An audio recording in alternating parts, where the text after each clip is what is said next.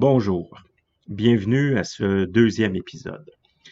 Aujourd'hui, nous allons nous intéresser à l'idéologie woke, un phénomène euh, très américain, mais qui a certainement des répercussions chez nous. Sommes-nous face à une nouvelle culture morale? C'est ce que nous allons tenter de comprendre avec Pierre Valentin, expert français de la question. Il a publié récemment deux cahiers de recherche qui sont plutôt approfondis. Le wokisme est-il un fourre-tout ou bien s'il a une réelle influence? Je rejoins Pierre Valentin chez lui à Paris. Pierre Valentin, bonjour. Bonjour. Merci beaucoup, Pierre, euh, de prendre un peu de temps euh, aujourd'hui pour euh, discuter avec moi de, de, de wokisme et du phénomène, du phénomène woke. qui est un phénomène, je pense, que l'on connaît relativement peu au Québec. C'est-à-dire qu'au Québec, on entend assez régulièrement dans l'actualité des expressions comme racisme systémique ou encore euh, culture du viol et, bon, euh, et, bien d'autres. Mais quand, quand euh, vient le temps de parler de, de wokisme, je pense qu'on connaît très peu ce que c'est, les racines de, ce, de cette idéologie-là. Et comme je m'interroge depuis, bon, depuis déjà un certain temps sur la bien-pensance, on a l'impression que la bien-pensance est en train d'envahir en tout cas plusieurs, euh, plusieurs sociétés, dont, dont la nôtre. Et je me demande d'où vient cette, cette, espèce de nouvelle euh, culture morale. Peut-être qu'il y a des origines dans, dans le, le, phénomène woke. En tout cas, c'est ce qu'on va euh, explorer ensemble. D'abord, pour, pour être sur le, même pied, est-ce que c'est possible de définir ce qu'est exactement le, le? Oui, alors c'est tout à fait possible de, le définir. Euh, il y a une définition que j'emprunte dans, dans mes travaux de, Radio-Canada euh, qui, écrit que dans un contexte, euh, je cite, de combat en matière de justice sociale, l'expression be woke, être éveillé, donc, définit quelqu'un qui est sensibilisé aux injustices qui peuvent avoir lieu autour de lui. On utilise souvent cette expression en opposition à être endormi, soit ne pas être éduqué sur les enjeux, socio-économiques, sur les questions raciales. Euh, ce que j'essaie de rappeler régulièrement, c'est que c'est déjà un terme qui se laisse définir, je, viens de le faire, euh, qui n'est pas un terme fourre-tout. Euh, on pourra ensuite rentrer, je dirais, plus largement dans la définition de cette mouvance, euh, mais aussi, c'est pas un terme qui est d'abord un anathème. C'est-à-dire que c'est parfois ce qu'on entend, c'est un terme qui aurait été généré ex nihilo par ses détracteurs, par la droite, par les anti-woke, par l'extrême droite, que sais-je. En, réalité, c'est un terme qui est d'abord positif, qui est d'abord une revendication. par exemple, c'est un, terme qui s'est popularisé notamment avec Black Lives Matter en 2013 et 2014, qui venait avant ça de la, certaines personnes de la communauté afro-américaine, dans, des chansons notamment. L'injonction Stay Woke, rester vigilant, rester éveillé, était assez présente.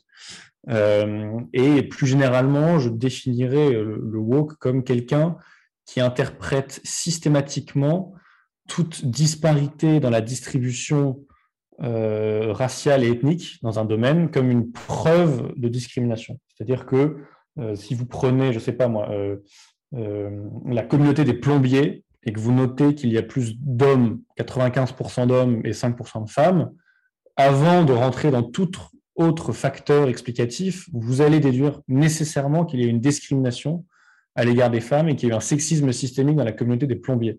Donc, euh, à mon sens, c'est vraiment une des choses euh, qui définit le woke aujourd'hui. Euh, et on, comprend, puis en, lisant vos cahiers de, recherche, on comprend que quand on est, quand on est un homme blanc, d'emblée, on, est, on est raciste, ou en tout cas d'emblée, on est identifié comme étant, comme étant raciste. Est-ce que, est que je me trompe? Non, non, alors il y en a qui sont en fait plus ou moins explicites là-dessus, euh, d'autres sont plus, sont plus subtils, mais en, tout cas, ce qui est sûr, c'est pour citer euh, Robin DiAngelo, qui est une, des sociologues les plus connues euh, et les, plus appréciées chez les woke, qui, qui, a, très très bien vendu ses livres d'ailleurs, il, faut le noter, elle explique qu'il n'y a pas d'identité blanche positive possible. C'est-à-dire que lorsque, euh, lorsque, par exemple, il y a quelque chose qu'on pourrait attribuer euh, comme qualité civilisationnelle au blanc, là, il s'agit de le nier et non, ce n'est pas possible. Le, blanc ne peut qu'exister qu'en tant qu'essentialisation négative et non pas positive. Euh, et plus généralement, il théorise ce qu'ils appellent le racisme systémique, qui est cette idée d'un racisme omniprésent dans les normes, dans les institutions, dans les habitudes, et qui euh, du coup, rend la défense de tout statu quo louche. Parce que le statu quo, c'est ne pas remettre en question, ne pas problématiser, comme ils disent, euh, les choses mauvaises qui existent. Et donc, toute personne qui n'est pas à fond dans la révolution woke est quelqu'un qui euh, laisse en place ce statu quo raciste. Donc, d'une certaine manière, tous les gens neutres, dont les blancs, deviennent de fait au moins complices d'un système raciste. Le racisme systémique, avec ce, je dirais le, cette volonté de tout systémiser en, permanence dans la logique woke euh, fait que la personne honnête, le blanc honnête qui va se dire euh, bah, j'ai fait une petite introspection et ces derniers mois, j'ai bien vérifié, j'ai commis aucun acte raciste, et eh ben c'est pas suffisant en fait, parce que il a peut-être euh, permis le, le maintien de ces institutions racistes. Donc il est quand même, malgré l'absence d'actes racistes, potentiellement un complice du racisme en place. C'est pour ça que certains l'ont appelé euh, un racisme qui ne nécessite pas de raciste particulier. Et que euh, on comprend aussi que euh, si on se fait accuser d'être raciste, et je pense que c'est D'Angelo justement qui, qui, qui, qui, traite, qui traite de ça. en tout cas, une de celles qui, traite, qui traite de ça. Euh, dès qu'on essaie de se, défendre ou de justifier que non, on n'est pas raciste, euh, ce qui peut provoquer euh, chez nous, évidemment, une, réaction. Si on se fait traiter de, raciste, on va, on va quoi? On va développer peut-être une certaine colère, un embarrassement, etc. mais juste le fait de réagir à un propos comme ça, ça prouve pour ces gens-là qu'on est effectivement raciste. Oui, absolument. Euh, par exemple, dans le, la notion de fragilité blanche qui est, qui est promue par D'Angelo, si face à cette accusation, on réagit, je cite, avec une manifestation extérieure d'émotions telles que la colère, la peur la culpabilité, et des comportements tels que le fait d'argumenter, de rester silencieux et le fait de quitter la situation stressante, c'est qu'on souffre bel et bien de, de fragilité blanche. Donc, d'une certaine manière, qui, qui, parle ou qui se taise, c'est impossible pour un blanc d'échapper à l'accusation euh, de fragilité blanche. De ce point de vue-là, on, est ramené quelques siècles en arrière à la, la chasse aux sorcières, où euh, on, s'est passé un tribunal aux sorcières, et euh, si elle se noyait, c'est qu'elle était innocente, et si elle survivait à la noyade, c'est qu'elle était coupable. Donc, c'est pile je gagne, face tu perds. Euh, de manière assez similaire, il y avait une militante racialiste que je cite également, euh, Ali Henny, euh, qui proposait sur Facebook une sorte de thèse de dépistage. On a vraiment, je dirais, la sémantique de la maladie, de la contamination, pour que chacun puisse sonder sa propre fragilité blanche. Elle, proposait sur son post Facebook 16 questions, et dans ces 16 questions, il y avait Est-ce que j'attends des excuses lorsque je trouve que j'ai été accusé injustement de racisme? Ou encore, ai-je besoin de prouver que je ne suis pas raciste? Et, pour elle, si on a répondu oui à n'importe laquelle de ces questions, sur les 16, eh ben, on présente des traces de fragilité blanche. Euh, donc, pour, pour, synthétiser, le, fait de réagir négativement à ce qui est bel et bien une catégorisation insultante, raciste, serait en soi une preuve que la catégorisation visait juste. C'est ce sophisme-là qu'il s'agit d'identifier et de, mettre en avant pour bien comprendre pourquoi il ne faut il faut essayer de ne pas se laisser avoir par ce, mécanisme. Et, je pense que euh, euh, D'Angelo mentionne aussi que euh, telle ou telle situation, c'est pas de se demander si c'est raciste ou pas, mais où est le racisme? Donc, pour elle, d'emblée, il y a du racisme partout. Bien sûr. En fait, c'est le, signe, je dirais, d'une d'une idéologie qui rentre dans un stade où elle est très très sûre d'elle-même parce qu'elle n'est plus contestée en interne, elle est dominante euh, dans bien des pans du monde académique euh, occidentale, mais plus spécifiquement anglophone, qui du coup voit ses prémices disparaître. C'est-à-dire que cette idéologie ne perçoit même plus ses prémices initiales et pense ne parler que de faits. Ce qui fait que le ton change. Justement, c'est à ce stade-là qu'on ne pense plus qu'il est possible qu'une situation n'ait pas de racisme. On, part du principe que cette situation a bel et bien connu du, racisme. Et donc, à partir de là, il s'agira, afin de légitimer sa survie académique, si on est académique, euh, financière, si on est journaliste, médiatique, etc., il s'agira de déterminer comment le racisme a pu avoir lieu dans une situation donnée. Euh, et du coup, cette course à l'échalote infinie fait que chacun est obligé de dénicher du racisme de manière de plus en plus, euh, de plus, en plus cachée. C'est-à-dire que c'est précisément justement, c'est tout le paradoxe, au moment où il y avait de moins en moins de discrimination réelle, à la fois raciste et sexiste, c'est-à-dire qu'au moment où les femmes entraient massivement dans le domaine de l'éducation, dans le domaine des entreprises, dans le monde académique, etc., qu'on on s'est mis de plus en plus à parler de sexisme systémique. Et euh, pareil pour la question de la race, au moment où il y avait justement de plus en plus de personnes non blanches dans euh, les universités euh, occidentales qu'on s'est mis euh, le plus à parler du racisme abominable de ces, universités-là. C'est à Evergreen, euh, l'université qui est plus à gauche que la moyenne des universités occidentales, ce qui, n'est pas rien, où il y a le plus d'accusations de, racisme, en fait. C'est toujours ce même paradoxe presque tocquevillien, même si pas tout à fait la, même chose chez Tocqueville sur l'égalité, mais en tout cas, il y a un peu de ça. Et, d'ailleurs, j'ouvre une, courte parenthèse sur euh, le cas Evergreen de, ce, college américain euh, qui est dans l'État de, Washington, donc dans, l'ouest des, États-Unis.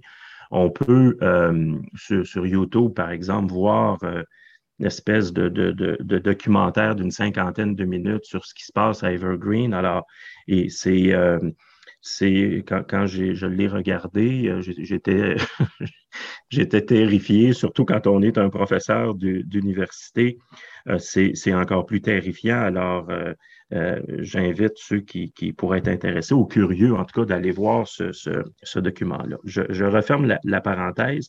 la question qui peut se poser, c'est au niveau des, je dirais, des revendications qui peuvent paraître légitimes de, certaines minorités. Je prends par exemple ici au, Québec, c'est un, une question qui refait surface à l'occasion quand des comédiens et des acteurs qui sont issus de, minorités euh, prennent la parole pour euh, dire que dans les séries québécoises, dans les, les, les films québécois, qu'il n'y a pas suffisamment de, comédiens, d'acteurs, d'actrices issus des minorités. Est-ce qu'il n'y a pas, des situations où effectivement il y a, une ligne, c'est-à-dire où des revendications deviennent légitimes et ne sont pas nécessairement euh, issues de l'idéologie woke? Je pense qu'il y a en effet une distinction à faire entre ce qu'on pourrait appeler, je dirais, la vieille gauche ou le progressisme de la vieille école et, le wokisme tel que nous le connaissons aujourd'hui.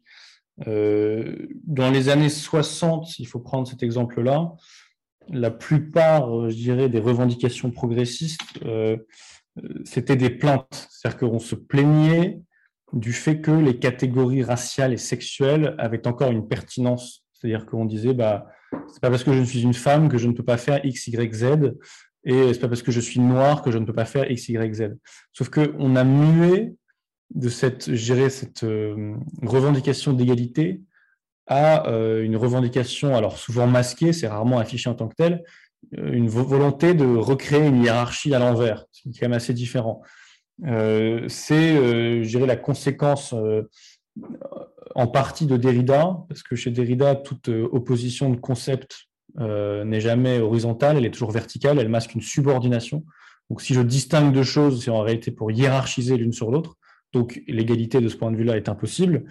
Euh, et chez Marcuse, c'est-à-dire que chez Marcuse, on vit dans une société horrible et injuste et il faut refaire la même dans l'autre sens. Sauf que fatalement, on finit par reproduire les choses que l'on critique. Euh, et donc, face à ça, il y a quand même une vraie distinction, et on le voit d'ailleurs en France, entre ces deux gauches, la gauche woke et la gauche, euh, Alors celle qu'on a ici, c'est, disons, universaliste, républicaine, et qui est un peu heurtée par des termes comme lutte en non-mixité. On va volontairement exclure des blancs d'une représentation, d'un débat, on va les obliger à se taire, on va exclure les hommes de certains espaces, on va réserver d'autres espaces aux femmes, aux minorités. Et, ça, c'est quand même très différent. Euh, c'est pas la, même philosophie de vie. Il y en a un qui euh, re-racialise et resexualise l'espace public, et l'autre qui essaye de rendre moins pertinent ces catégories-là pour l'espace public. Euh, et je pense que le, le clivage se situe en, bonne partie autour de cette question.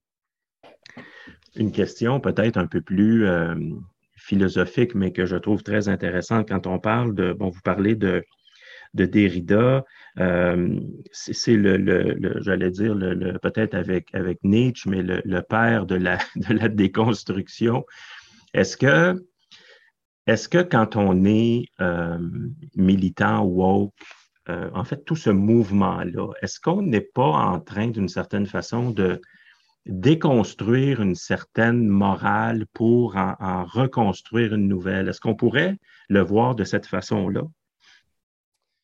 Euh, alors, c'est une bonne question. Euh, ce que, j'ai fini par conclure de mes travaux sur la question, c'était que le, le wokisme n'avait pas de versant positif. Le wokisme n'est qu'une critique, ce n'est qu'une négation, euh, et, ce n'est pas pour rien justement que sans doute le concept le plus populaire dans le domaine académique ces dernières décennies ait été celui de déconstruction. Ce n'est pas pour rien, c'est une négation, une déconstruction. La cancel culture, c'est une culture de l'annulation, euh, du bannissement, ça ne produit rien. Euh, le déboulonnage de statuts ne construit pas de nouvelles statuts, ça n'en fait que tomber.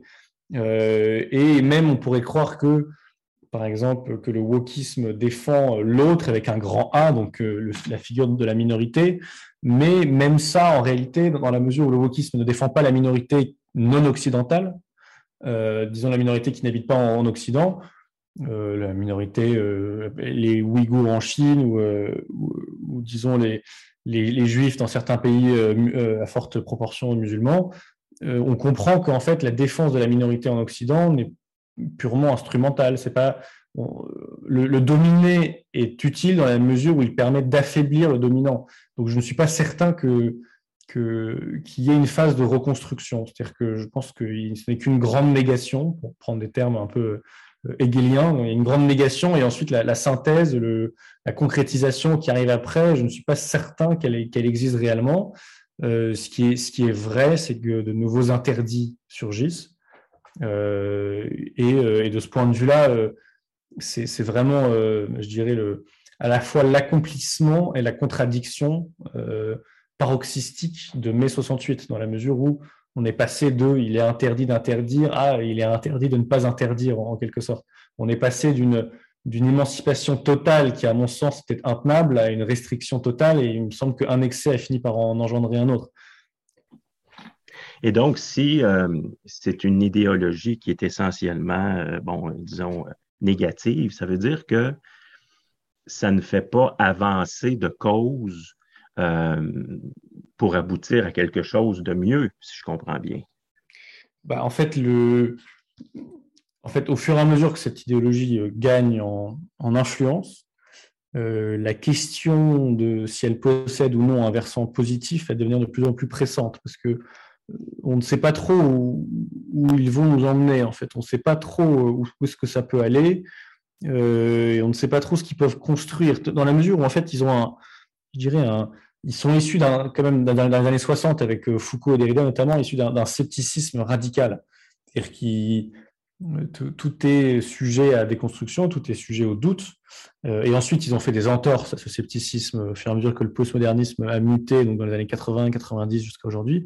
Mais ils gardent quand même euh, ce scepticisme qui fait que toute reconstruction est forcément contradictoire avec les principes initiaux. C'est-à-dire qu'on est obligé de se contredire pour euh, avancer et pour se mettre à, reconstruire. Moi, aujourd'hui, je ne suis pas capable de vous dire à quoi ressemblera, je dirais, le, les affirmations euh, woke de demain, parce que tout est, tout est toujours en flux, tout est toujours en train de s'auto-annuler. Euh, par exemple, euh, dans les années, je crois que c'est 80 ou 90, les décoloniaux se sont pas mal emparés de Foucault Michel Foucault, mais certains, par exemple, ont, décidé de ne pas le citer. C'est-à-dire qu'il reprenait clairement ses concepts, il parlait de, de biopouvoir, de, savoir-pouvoir, etc. mais il ne le citait pas dans une volonté, alors on peut que supputer, parce qu'ils ne le disent pas ouvertement, dans une volonté de déblanchir les, leur corpus, dans une volonté de ne pas donner trop de parole à l'homme blanc, euh, et donc, de ce point de vue-là, on voit comment déjà au sein du postmodernisme, il y avait des auto-annulations, des, le serpent qui se mordait la queue à quelques décennies d'intervalle, à peine. Euh, et donc, de, ce point de vue-là, euh, le wokisme est voué à s'autodétruire. Mais la question, c'est, pour être un petit peu caricatural, avant ou après les, goulags, parce que le communisme également était voué à s'autodétruire. Mais c'est une question de temps aussi. Est-ce que, est-ce que il faut avoir l'image, si vous voulez, d'un serpent qui se mord la queue ce serait comme un, une sorte de, lasso euh, dans lequel nous aurions notre cou.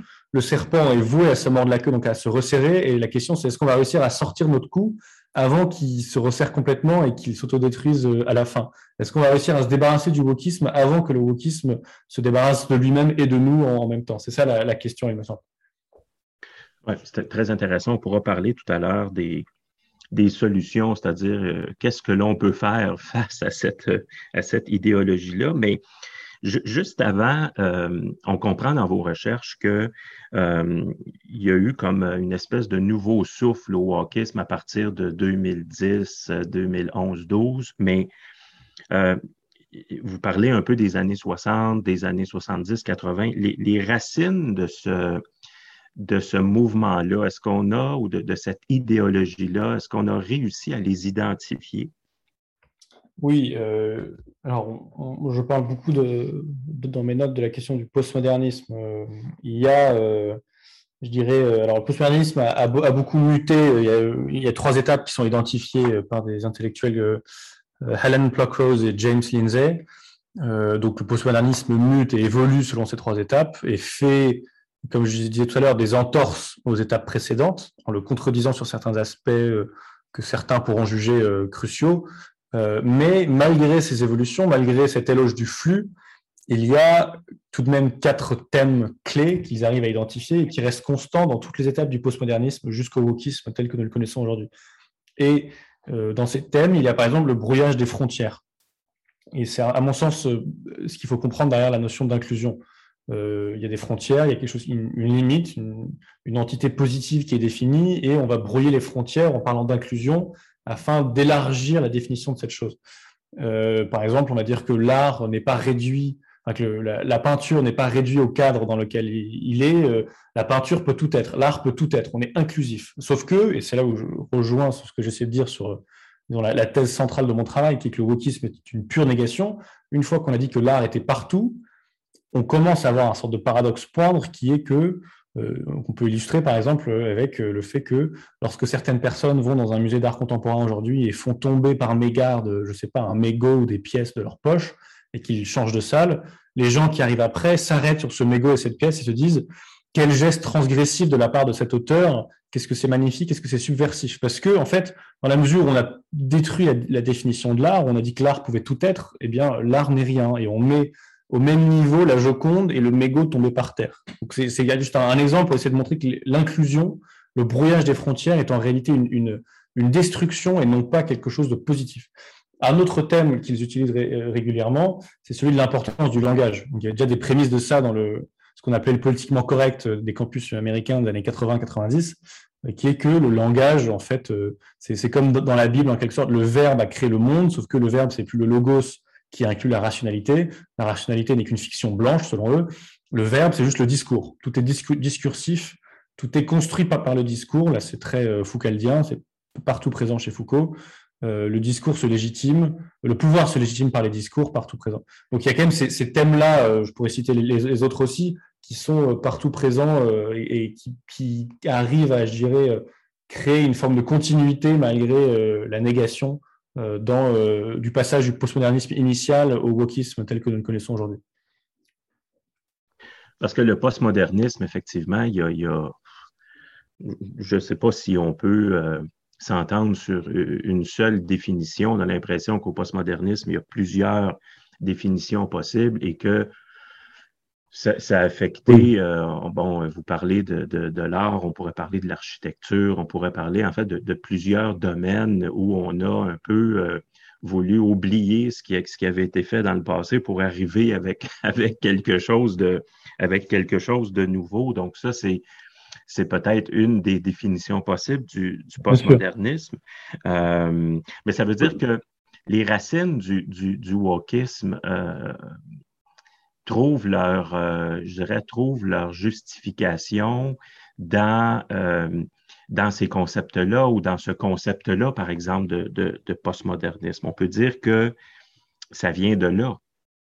Oui, et je pense que aussi, j'en ai pas parlé juste avant, mais à mon sens, ce qui est très intéressant et très important, c'est de comprendre la prédominance du pouvoir dans cette logique. C'est-à-dire qu'il y a, euh, et là aussi on va voir que lorsque je vais essayer d'affirmer le postmodernisme, je serai en réalité uniquement en train de faire une négation, une phrase négative. Le postmodernisme affirme qu'il n'y a pas de vérité objective. C'est-à-dire qu'il y a une notion de euh, tout est contaminé par la perspective. Il y a déjà un perspectivisme qui était en creux euh, assez présent chez Nietzsche, tout est une question de perspective. D'où parles-tu, camarade? C'était l'injonction 68 arde, euh, qui s'est ensuite radicalisée. D'où parles-tu au niveau de ta race, de ton sexe, de ton genre, etc. Euh, et euh, du coup, ce principe philosophique qui est une sorte de scepticisme, voire un, relativisme de la perspective, qui fait qu'il n'y a jamais de savoir objectif. chaque scientifique qui émet, je dirais, des conclusions d'une étude, c'est forcément quelqu'un d'intéressé. C'est forcément quelqu'un qui qui dit ça pour légitimer son pouvoir. C'est-à-dire que le darwinien, le biologiste qui va distinguer l'homme de la femme, vu que c'est un homme, en réalité, s'il dit ça, c'est pour affirmer que l'homme peut dominer sur la femme. C'est afin de légitimer son pouvoir en place. Et euh, en toute logique, ce principe philosophique a une conséquence et génère un principe politique postmoderne qui est de dire que toute la société est régie par des hiérarchies qui déterminent ce qui peut être su et comment. Et c'est pas la science qui décrète ce qui peut être su et comment, c'est le pouvoir en place. Donc il y a déjà au sein du complotisme, et c'est à mon sens l'héritage de Foucault en bonne partie, cette idée de ce que ils ne veulent pas que vous sachiez. Donc il y a, déjà cette idée que la vérité vous est cachée, il faut soulever euh, l'épée tissue de mensonges pour euh, allez vous-même chercher la vérité que le système, que le pouvoir en place ne veut, ne veut pas que vous sachiez. Et c'est pour ça qu'on peut comprendre quand on parle de, de, de, savoir, de pouvoir, mais surtout de savoir. Euh, le savoir se trouve beaucoup sur, euh, en fait, dans les universités. C'est là qu'on, c'est là qu'on développe la, la connaissance, le savoir grâce à la recherche et tout ça. Donc, c'est probablement une des raisons qui explique pourquoi cette idéologie, idéologie-là est si présente sur les campus universitaires. Oui, absolument. Ils ont, ils ont compris. En fait, si, je pense pas qu'ils aient de quoi lire Gramsci, euh, Antonio Gramsci, euh, le, marxiste eux-mêmes, mais en tout cas, ils sont descendants de gens qui l'ont lu pour eux, je pense. Euh, Gramsci va modifier le matérialisme marxiste initial pour y introduire une sorte de causalité culturelle euh, où euh, lorsqu'on s'empare des relais culturels, donc les médias, il parle des églises également, Gramsci, euh, les médias, le système éducatif, l'art, etc. à partir de, là, lorsqu'on s'est emparé de ces choses-là, on peut ensuite faire le, fruit de la révolution tombe comme un fruit mûr entre les mains. et euh, la question de se démontrer qu'il n'y a pas de savoir ou pas de savoir objectif a en effet eu lieu dans les universités. Donc le, poisson pourrit toujours par la tête. C'est très inquiétant, je dirais, pour l'avenir des sociétés occidentales parce que euh, je dirais que le monde universitaire était le joyau dans la couronne de la philosophie des, Lumières, qui consistait à dire que voici où le nouveau savoir, euh, voici d'où le nouveau savoir proviendra, voici où la vérité, la science, la raison détermineront euh, les faits qui nous aideront à avancer et à nous mettre d'accord. Et on voit que de ce point de vue-là, le postmodernisme est, euh, attaque frontalement la modernité. Et, ce qui est intéressant, c'est que c'est précisément l'Amérique qui est un pays qui n'a pas vraiment d'histoire prémoderne. L'Amérique et la modernité naissent à peu près en même temps, en tout cas sont, sont issus du, même arbre. Et, et donc, euh, elle n'a pas, c'est ce que disait un chercheur intéressant, elle n'a pas la moelle, l'épaisseur pour absorber un mouvement radicalement anti-moderne. C'est-à-dire que nous, en Europe, on a connu autre chose avant la modernité.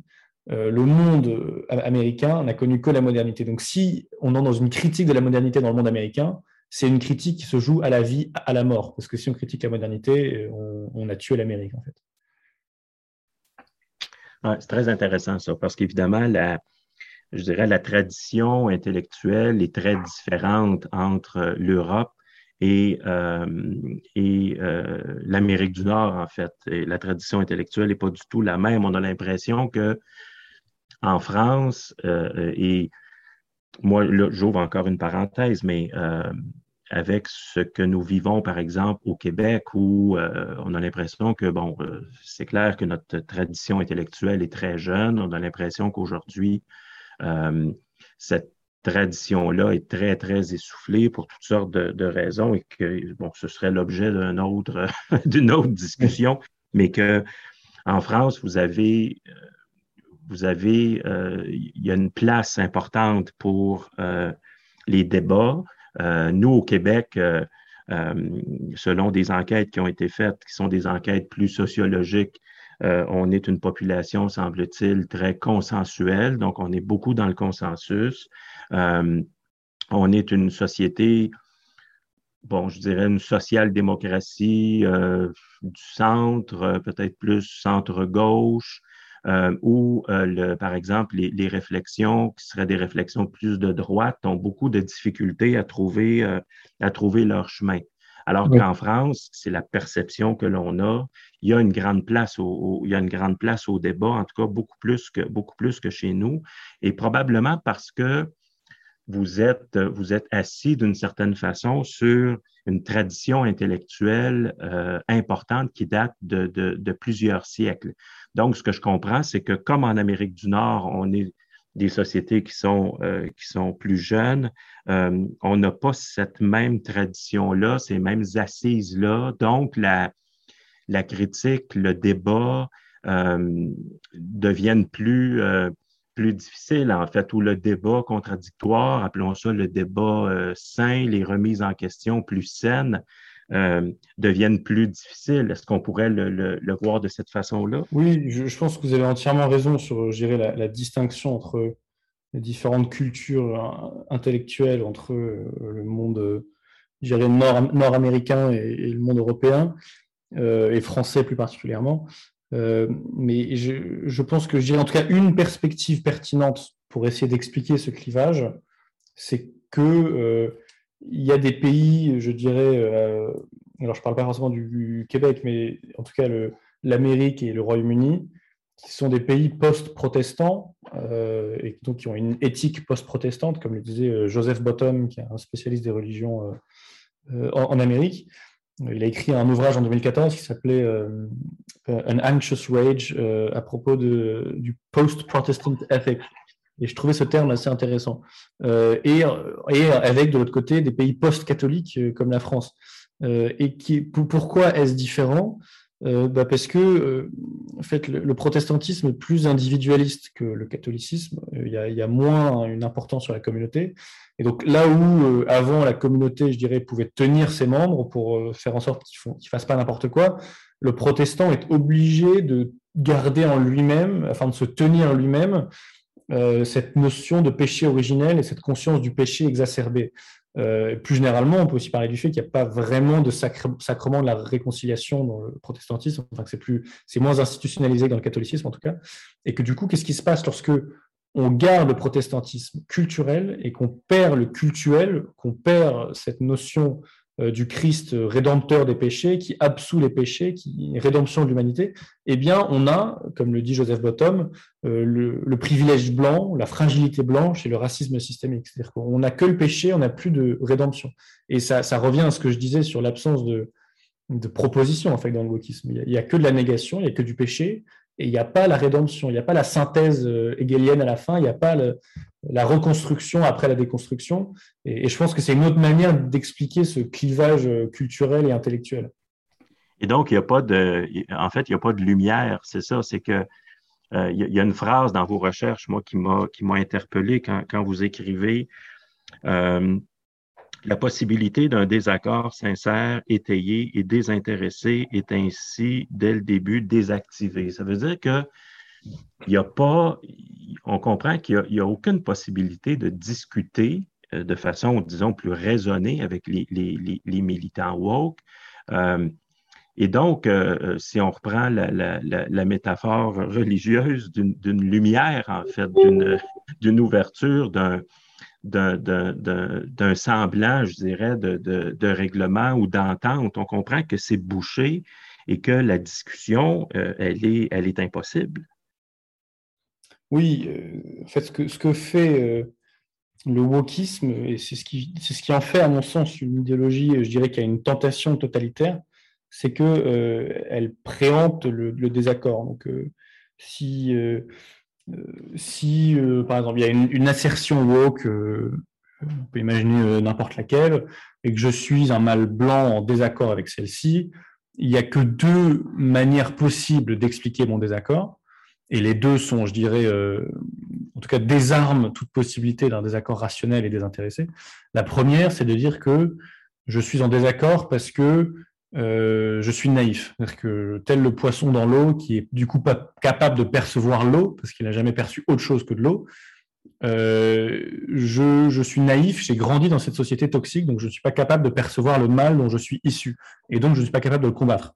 Mais bon, une fois qu'il a été prévenu, il a intérêt à vite s'y mettre et à y mettre du sien pour déconstruire les, schémas oppressifs dans lesquels il a grandi. L'autre euh, explication possible, c'est, elle est un peu plus cynique, c'est-à-dire qu'on passe de la naïveté de l'interlocuteur à son cynisme pur, qui est de dire que la seule raison pour laquelle vous êtes en désaccord avec mon assertion woke, c'est parce que vous comprenez qu'elle va remettre en cause vos privilèges blancs, donc vos privilèges euh, hétérosexuels, vos privilèges masculins, on peut imaginer tous les privilèges possibles, euh, et donc, en sachant que vous allez les perdre, vous allez lutter, et c'est la seule raison pour laquelle vous êtes en désaccord avec moi. C'est pas parce que j'ai dit quelque chose de faux, c'est pas parce que j'ai dit un sophisme, c'est pas parce que mon argument n'est pas étayé, c'est pas parce que mes chiffres sont faux, c'est uniquement parce que vous avez peur de perdre votre pouvoir. Moi, je vois ça souvent sur les réseaux sociaux, où après une intervention médiatique, je vois des gens qui la reprennent en disant ça se voit trop qu'il a peur de perdre ses privilèges. Et je vois vraiment, c'est une phrase qui revient souvent. C'est vraiment un sophisme, un ad hominem, mais institutionnalisé à grande échelle. Ensuite, on pourrait se dire, oui, bah, c'est d'ailleurs ce qu'on voit souvent dans certains médias de droite, ils vont mettre en avant quelqu'un de non woke, mais qui, sur le schéma intersectionnel, euh, coche beaucoup de cases chez les opprimés, disons. Donc quelqu'un d'handicapé, d'homosexuel, de noir, euh, de lesbienne, on, va lui trouver des, points comme ça, on va le mettre en avant, et voilà, avec ça, ils ne pourront pas nous faire le même coup de l'ad hominem puisqu'il est blanc. Mais là, ils arrivent aussi à désarmer, je dirais, la critique rationnelle euh, ils vont expliquer que euh, si c'est un noir, par exemple, qu'il aura intégré le racisme de la classe dominante. Euh, si c'est une femme, on dira qu'elle souffrira de internalized misogyny, donc elle aura internalisé la misogynie, le sexisme de la classe dominante. et c'est pour ça, à mon sens, qu'on voit la prolifération qui ne date pas d'hier, hein, qui est assez ancienne, des, insultes suffixées en phobe, dont, aura parlé longuement Mathieu Bocoté, du coup, le, sociologue québécois, euh, un désaccord n'est plus de l'ordre de la rationalité, c'est de l'ordre d'une phobie. C'est-à-dire que quelqu'un qui est en désaccord avec quelque chose sera soit homophobe, soit euh, euh, misogyne, etc. Et, qu'est-ce qu'une phobie? Une phobie, c'est une peur souvent irrationnelle. On ne discute pas avec un arachnophobe, quelqu'un qui a peur des araignées, on, ne discute pas avec lui, on ne va pas lui, lui, montrer une étude, on ne va pas lui montrer des faits. On va soit euh, l'interner, hein, on, va, expliquer qu'il a besoin d'être traité, ou soit juste tout simplement l'exclure du débat rationnel public. On ne va pas débattre. Et euh, il y a une volonté, avec ces termes-là, de restreindre, euh, je dirais, la place, la taille de, du débat politique, démocratique, rationnel. Et c'est de ce point de vue-là que c'est proto-totalitaire, parce que c'est rudement inquiétant sur l'état du débat démocratique, en tout cas. Et ça, ça nous mène à, bon, je ne sais pas si on peut appeler ça la culture de la victimisation, mais on comprend que c'est la victimisation, c'est quelque chose de très important pour, pour les militants woke. C'est souvent presque central dans, dans, leurs actions. Oui, alors c'est là où c'est un point très important et on aperçoit un peu euh, la fameuse phrase de Chesterton sur les, vertus chrétiennes devenues folles. C'est-à-dire que le, le martyr chrétien, posséder un, paradoxe complètement incompréhensible aux yeux du monde païen, c'est qu'il pouvait, par sa faiblesse d'une certaine manière, renverser un tyran. Un tyran euh, ou un, chef, un dictateur, Jules César par exemple, le, chrétien qui se laissait dévorer par les lions au sein de l'arène, arrivait de manière paradoxale, en tout cas c'est comme ça qu'a grandi le christianisme initialement, à renverser Rome ou du moins à, reprendre Rome de l'intérieur et tout l'empire romain. Et, ça, pour les païens, c'est impossible parce que la force est la force, la force domine, les faibles sont opprimés, etc. Euh, et le wokisme, il y a quelques échos un peu paradoxaux de ça, c'est que c'est plus le martyr, c'est la victime. Et la victime, de par sa faiblesse, est source de prestige, en tout cas, et source de force de manière très paradoxale. Euh, et donc, on assiste à une course vers le bas, à une course vers euh, le statut de victime qui est devenu une sorte de ressource sociale. Alors, ça paraît très controversé dit comme ça, mais les auteurs et les sociologues que je cite régulièrement, Jason Manning et Bradley Campbell, euh, s'interrogent sur un fait social. Donc, ils écrivent en 2018 un excellent ouvrage qui s'appelle The Rise of Victimhood Culture, qui a malheureusement, à ma connaissance, n'a pas encore été traduit en France. C'est vraiment un des ouvrages les plus sous-cotés sur la question, beaucoup moins connu que d'autres, mais bougrement intéressant, et qui, va expliquer que, euh, qui va interroger le, fait social que, sont euh, l'augmentation des euh, hoax, des victimization hoaxes sur le campus, donc des gens qui vont expliquer qu'ils ont été victimes, et ça, s'avère être faux. Et ils notent l'explosion, la prolifération de ces hoaxes et euh, on voit par exemple un étudiant qui va inventer des, bavures policières à son égard, qui va dire j'ai été agressé par deux policiers parce que je suis noir, euh, et ça arrive tout le temps. Et lorsque, euh, disons, les, menteurs sont démasqués, ils n'ont quasiment aucune conséquence sociale, et qu'il y a même des grandes conséquences sociales de ne pas les avoir crus, et même de ne pas les croire une fois que la supercherie a été démontrée, une forme de tabou ou de sacré qui, s'agit, qui agit en tout cas dans ces conditions-là. Et nos deux auteurs concluent quelque chose de très intéressant, qui est de dire, si la, victimisation n'était pas une ressource sociale, pourquoi est-ce qu'on observerait ces comportements-là? Euh, Pourquoi est-ce que les gens s'accuseraient, en tout cas se, décriraient faussement comme victimes s'il n'y avait pas un avantage à le faire Et donc de ce point de vue-là, parfois les gens disent, euh, parce que ces sociologues, disons, distinguent trois cultures. Culture de l'honneur, culture de la dignité et aujourd'hui, culture de la victimisation. Les gens disent, c'est pas très rigoureux sociologiquement parce que honneur et dignité, donc accordés aux deux cultures morales précédentes, sont des termes positifs, alors que victimisation est un terme négatif. Mais c'est précisément mal comprendre le fait que euh, la victimisation est quelque chose de positif à leurs yeux. C'est-à-dire que le statut de victime est un statut social à part entière euh, qu'il est intéressant de poursuivre. Et le privilège, en tout cas, de la victime aujourd'hui, c'est qu'on ne l'accusera jamais de posséder des privilèges. C'est en fait c'est ça le paradoxe finalement. Et donc, ça devient, euh, pour eux, ça devient euh, utile de, de, victimiser, en fait. C'est un peu une sorte de, pour eux, une sorte d'arme ou une sorte de, de, tactique ou de stratégie que de, que de victimiser. Oui, c'est là où il, faut comprendre quelque chose aussi, je dirais, de l'ordre de la stratégie. Euh, on est face à, je un mouvement idéologique euh, qui même, je dirais, prédate le wokisme, qui date, euh, en tout cas, qui, est dans, je dirais, dans le monde académique de la gauche depuis de, longues décennies, qui est une sorte de course à la transgression, à la subversion et au renversement. Or, qu'est-ce qui se passe? L'imaginaire de la révolution est déjà en quelque sorte un préambule à ça. Une révolution, c'est quoi? C'est mettre les choses à l'envers. et euh, dans la mesure où cette notion de subversion, de renversement et de révolution est sacralisée, lorsque vous êtes privilégié au moins financièrement, c'est-à-dire que euh, on est, euh, je dirais, d'un point de vue du confort matériel, la génération dans l'histoire la plus privilégiée du monde. Si ensuite on fait un zoom au sein de cette génération et que se concentre sur ceux qui sont à Harvard, à Yale ou à Princeton, on a affaire aux plus privilégiés des plus privilégiés de toute l'histoire humaine, en tout cas d'un point de vue du confort matériel, je dis bien. Et face à ça, vous comprenez, je pense, implicitement, ou au moins votre mauvaise conscience vous le dit, que vous êtes situé en haut. Vous êtes en haut. Et, le problème, c'est que lorsqu'on a sacralisé la subversion et le renversement, être situé en haut est une assez mauvaise nouvelle. Et donc, on a tout intérêt à reformuler son histoire, à faire un storytelling où on se place en bas. On dit que non, non, non, non, euh, je comprends qu'on puisse avoir l'impression que je sois en haut, en fait, je suis en bas. Et c'est à mon sens comme ça qu'il faut interpréter, on pourra en reparler après, ce phénomène d'autodiagnostication euh, en tant qu'autiste, des, jeunes femmes notamment, euh, plus que les jeunes hommes, qui s'autodiagnostiquent autistes, ce qui leur permet de dire, bon, certes, je suis blanche, euh, je suis une femme, donc j'ai quand même droit à quelques points d'oppression, euh, mais je suis hétérosexuel, je suis dans une grande université, euh, mais rassurez-vous, je suis autiste. Donc, je peux m'emparer de ce statut de, victime, de ce statut d'oppressé, de ce statut d'opprimé, de dominé. et donc, je ne suis pas en haut, ne me renversez pas, je suis en bas.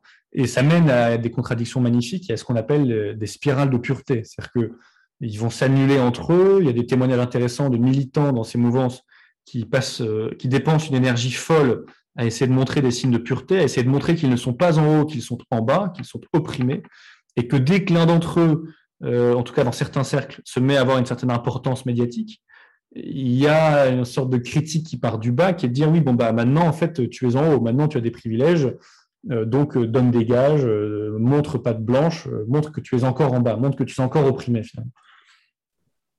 Et donc, elles vont, euh, elles vont volontairement euh, se redéfinir, en fait. Oui, euh, et c'est là où il y a toujours une volonté, je dirais, de générer de la diversité à partir de rien. C'est-à-dire que lorsqu'on s'auto-diagnostique autiste, on, génère un autre, une nouvelle catégorie d'opprimés. Euh, il y a notamment euh, l'accusation de validisme qui est assez récente dans le wokisme. C'est-à-dire que ceux qui sont valides, qui n'ont pas de handicap, euh, seraient des dominants qui opprimeraient les personnes handicapées. on peut pousser le relativisme, je dirais, la destruction de toute norme par l'exception, encore plus loin. Et ils ont inventé les fat studies, donc, on pourrait croire que Fat Studies, ça voudrait dire euh, étude de l'obésité afin de soigner l'obésité, enfin, essayer de trouver des, manières de lutter contre cette pandémie qui existe en, Amérique notamment. Euh, mais euh, en réalité, on va simplement expliquer que toute personne scientifique, par exemple, qui fait un lien entre surpoids et risque de cancer ou risque de maladie ou d'accident cardiovasculaire, etc., eh bien, euh, c'est euh, un complot à l'encontre des personnes marginalisées, donc les personnes en surpoids, euh, et que c'est une manière de les opprimer, et que la science n'est que, on va là dans le relativisme scientifique, n'est qu'une stratégie pour opprimer ces personnes-là, et il n'y a rien de vrai en soi. donc c'est une bonne illustration en fait du, relativisme et de la, création de ces statuts de victimes à partir de rien. Donc même si en effet, je dirais que la question de la race, qui est une pratique parce que c'est plus facile, disons, euh, euh, en un coup d'œil de mesurer euh, les blancs et les noirs que les autistes, les non-autistes, etc. Si, si, le statut de la race est le plus prégnant, ils sont capables de générer en quelque sorte de la diversité, entre guillemets, à partir de rien, à partir de nouvelles catégories, en cherchant toujours de nouvelles normes. Demain, ça pourrait être le fait de marcher sur deux jambes. Il pourrait y avoir le bipédalisme qui serait source de critique parce que, après tout, nos sociétés sont arbitrairement, tout est arbitraire chez eux selon eux, arbitrairement façonnées pour des gens avec deux jambes, et pas pour des gens avec qu'une seule jambe, avec trois jambes, que sais-je, ou des gens en chaise roulante, et que ce serait une oppression à déconstruire. Donc il n'y a pas de limite, en fait, euh, aux nouveaux axes d'oppression qu'on pourrait ajouter au schéma intersectionnel, il n'y a pas de limite à leur relativisme euh, qui fonctionne par l'exception pour détruire euh, de nouvelles normes.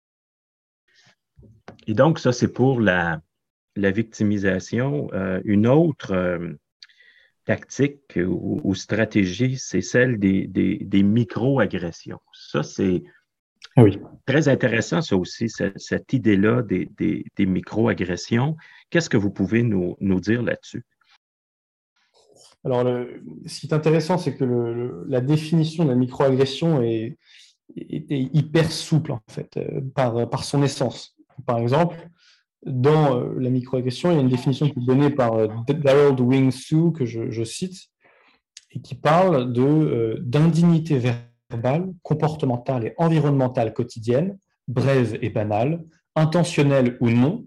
On note déjà que l'intention n'est pas nécessaire, contrairement à une agression, alors que c'est des termes qui se ressemblent volontairement, qui transmettent à la personne ou au groupe cible des invectives hostiles, désobligeantes ou négatives liées à la race, au sexe, à l'orientation sexuelle ou à la religion. On pourrait rajouter aujourd'hui, c'est quelque peu daté, euh, à la notion de validisme ou euh, discrimination liée euh, à l'obésité, etc.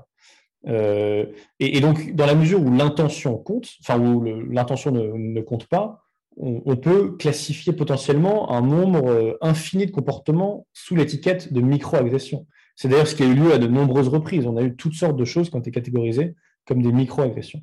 Et ce qui est terrible, c'est que euh, je dirais qu'un des, fils rouges aussi de, mes travaux sur la question, c'est de démontrer que la personne qui arrive dans le wokisme ne peut que se radicaliser.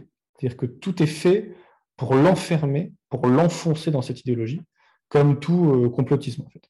C'est-à-dire que, par exemple, euh, le complotiste qui va expliquer que la CIA a fomenté un coup, si vous lui trouvez des preuves, bah, il a raison. Et si vous ne trouvez pas de preuves, eh bien, c'est que la CIA a bien couvert son coup, dans tous les sens du terme.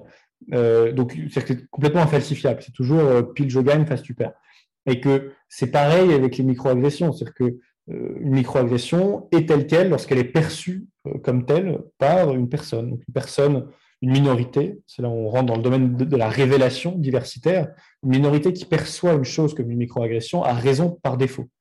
et donc, on a euh, des microagressions qui surgissent partout. Et vu qu'il y a encore le mot agression, elles ont quelque chose de très violent. C'est-à-dire que ça fait peur ce terme. J'ai commis une microagression, on entend j'ai commis une agression. Et, donc, sous ce prétexte apparemment neutre, alors qu'il n'est pas du tout, c'est un terme qui est flou comme je l'ai expliqué, la bureaucratie universitaire qui a besoin de prétextes neutres pour intervenir et qui peut intervenir sous prétexte de protection des élèves, eh bien, se réjouit de ce nouveau terme, parce que ça permet de légitimer son influence, son salaire et ses interventions futures. Et on peut, quand on parle de, de, micro-agression, euh, on, parle de quoi? Je voyais un exemple, par exemple, si je suis euh, euh, un homme blanc et que je dis à une femme un matin qu'elle a des, hauts bureaux, qu'elle a des beaux souliers. Bon, on, est, on est dans cet ordre-là quand on parle de, de micro-agression? Vous, vous, me posez fatalement une question un peu impossible parce que dans la mesure où c'est très souple, euh, ça peut être catégorisé en tout cas comme une microagression. On en a vu d'autres. Euh, par exemple, euh, ils aiment bien formuler, alors jamais par la même personne, c'est plus diffus, disons, c'est plus sournois, mais ce qu'on appelle des double bind, donc des, situations où c'est toujours pile je gagne, face tu. Il y a, si par exemple vous avez une boutique et que dans votre boutique entre en même temps une personne blanche une personne noire, si vous allez d'abord, je dirais, servir ou vous occuper de la personne blanche, euh, on peut comprendre que ce soit une micro-agression à l'égard de la personne noire parce que euh, vous avez décrété que la personne blanche était prioritaire. Mais si à l'inverse, vous êtes allé voir la personne noire en premier en leur demandant si vous pouvez les aider, ça pourrait être également une micro-agression parce que cette personne noire pourrait dire oui, mais en fait, vous êtes venu me voir parce que vous aviez peur que je vole quelque chose dans votre magasin vous, faites implicitement ou explicitement, vous me prenez pour un voleur. Donc c'est une microagression. Et, tout est comme ça. C'est-à-dire que tout, peut être perçu et interprété comme une microagression. Et c'est une stratégie qui permet fatalement euh, d'accuser le dominant, parce que le, le, dominant, lui, ne peut jamais être la victime d'une microagression. C'est là où c'est sournois. Le dominant, euh, dans la mesure où il est en contrôle du pouvoir, où il domine les hiérarchies, comme je l'expliquais tout à l'heure avec Foucault, lui ne peut pas être la victime d'une microagression. Mais donc, dans la situation donnée du boutiquier, c'est là aussi pile je gagne, face tu perds. Euh, et, donc, tout peut être, si on veut, avec assez de créativité, assez d'ingéniosité, interprété comme une microagression. Euh, mais, mais, on comprend que ces microagressions-là peuvent, si je prends l'exemple d'un campus universitaire, euh, ces microagressions-là, si elles sont, euh, par exemple, euh, répertoriées ou peuvent servir de, déclencheur, en fait, pour, pour une opération militante? Oui, euh, disons qu'il faut... ils ont un, rapport à, je dirais, la publicité, alors pas la publicité au sens large, pas forcément les publicités euh, commerciales, mais la, volonté de se mettre en, avant, à se mettre en scène, qui est très très importante. C'est-à-dire que euh, ce qu'identifient les deux sociologues Campbell et Manning, que je, cite longuement dans mes travaux, c'est euh, cette idée que ce qu'ils appellent la culture de la victimisation, ce que moi je préfère appeler le, le wokisme, là où il peut avoir lieu, c'est dans des endroits où il y a une grande atomisation sociale. donc pas euh, des sociétés prémodernes, pas des, pas des sociétés tribales, pas, euh, enfin rarement au sein d'une même famille, parce que euh, ce qu'il faut, c'est un endroit où les tierces personnes, donc les personnes qui ne sont pas à l'origine du différent, mais qui sont des spectateurs, qui sont neutres, des passants, si vous préférez, un, endroit où les tierces personnes n'ont pas forcément choisi leur camp. donc, un différent a lieu, une microagression a lieu, une dispute a lieu, euh, le woke a besoin d'attirer l'attention. Il a besoin euh, de faire une crise en quelque sorte, de, braquer les projecteurs sur lui, afin d'obliger le passant, la tierce personne à intervenir. Dans, euh, je dirais, une tribu, on est certain d'avoir avec, avec soi sa tribu. On n'a pas besoin de les convaincre, on n'a pas besoin d'en faire des tonnes, on n'a pas besoin de faire un hashtag, on n'a pas besoin de pousser les gens à se mobiliser, on sait d'ores et déjà que la tribu sera avec nous. Or, dans un monde d'atomisation sociale, et le campus universitaire dans la mesure où euh, les élèves changent chaque année, remplit parfaitement ce critère d'atomisation sociale, c'est un endroit parfait pour euh, la publicité, pour les réseaux sociaux, pour dire regardez, j'ai été agressé, j'ai été micro-agressé, intervenez en ma faveur. Euh, j'ai été la victime d'une microagression, venez m'aider et, intervenez pour moi, parce que on pourra reparler après. Ils ont une forme de, euh, d'addiction à l'autorité. Ils ont un besoin d'intervention de l'autorité bureaucratique, universitaire, même étatique dans certains cas, euh, pour que ces gens-là interviennent à leur place et leur donnent raison. Ils ne règlent jamais le problème eux-mêmes. C'est-à-dire que c'est jamais tu as utilisé un propos qui m'a offensé, on va prendre une bière, on va en parler dehors et ensuite on n'en parlera plus. Non, tu m'as offensé, que tu le veuilles ou non, que ce soit ton intention ou non, je vais t'afficher, je vais faire beaucoup de bruit, je vais obliger les passants à intervenir je vais obliger, euh, les réseaux sociaux, c'est ça aussi, la cancel culture, c'est ça, je vais obliger ton employeur à te virer, à couper tous les liens contractuels, à annuler les contrats, voire les liens amicaux avec toi, pour que tu comprennes ta leçon. Mais je ne vais jamais le gérer au même niveau. C'est-à-dire que c'est une forme de négation du principe de subsidiarité où on va demander directement au sommet, à la hiérarchie, d'intervenir et on ne va jamais régler le problème, le différent au même niveau. Et ça, c'est des cas euh, qu'on a vus ici euh, au Québec et, en Ontario dans, certaines universités. Euh, et je lisais une nouvelle pas plus tard que la semaine dernière où des, ce qu'on appelle au Québec des chargés de cours, parce que dans, nos universités, il y a les, professeurs et il y a les chargés de cours et où certains chargés de cours commencent à s'auto-censurer. Ça, c'était la semaine dernière dans, nos médias. Euh, parce que selon les universités, certains chargés de cours sont euh, syndiqués, d'autres ne le sont pas. Donc, euh, leur statut, quand ils ne le sont pas, leur statut est plus précaire. Alors, avec tout ce qui s'est passé, ils ont commencé à s'auto-censurer. Donc, alors que les professeurs, historiquement, on est un peu mieux protégés, surtout dans les universités où, les professeurs sont, syndiqués. Ça veut dire que c'est c'est un, effet quand un, chargé de cours, puis peut-être que certains professeurs vont, vont, commencer à le faire aussi, c'est-à-dire à s'auto-censurer sur la matière qu'ils enseignent à ne pas donner tel type d'exemple, euh, tel type de cas, à ne pas employer tel ou tel mot. Euh, ça veut dire que c'est cette façon-là d'aborder son travail quand on est à l'université, c'est probablement un effet direct de cette, idéologie-là et de, certains coups de théâtre qui ont eu lieu, c'est-à-dire des, exemples, des cas où euh, l'idéologie woke s'est manifestée, ça fait tellement de bruit dans les médias pendant quelques jours, quelques semaines que la réaction, c'est de vouloir s'auto-censurer. Oui, ce qu'il faut bien comprendre, c'est que le but de la censure, c'est toujours l'autocensure. Une fois que la censure a fait son travail, si elle le fait bien, elle n'a plus besoin de faire son travail par la suite. C'est tout le paradoxe de la censure. Euh, je, cite du coup dans, mes travaux le, rapport de euh, Eric Kaufmann qui s'appelle Academic Freedom and Crisis, Punishment, Political Discrimination and Self-Censorship. Et il explique que notamment, dans les sciences sociales et humaines, plus de 9 universitaires partisans de Trump sur 10 et 8 universitaires partisans du Brexit sur 10 disent qu'ils ne se sentiraient pas à l'aise pour exprimer leurs opinions à un collègue. Et que plus de la moitié des universitaires conservateurs nord-américains et britanniques admettent pratiquer l'autocensure dans la recherche et l'enseignement. Donc, ce n'est pas un, petit sujet, c'est quand même gigantesque. Et que dans ces domaines, entre 60% et 80% selon les pays, parce qu'ils étudient le Canada, l'Amérique, les États-Unis, des étudiants et enseignants de droite perçoivent dans les universités un climat hostile à leurs convictions. il y avait encore une fois un, penseur américain qui avait étudié, je crois que c'est le cas de figure de Yale, et, qui montrait comment, il avait une phrase assez forte là-dessus, un professeur viré, c'est 100 professeurs qui se taisent.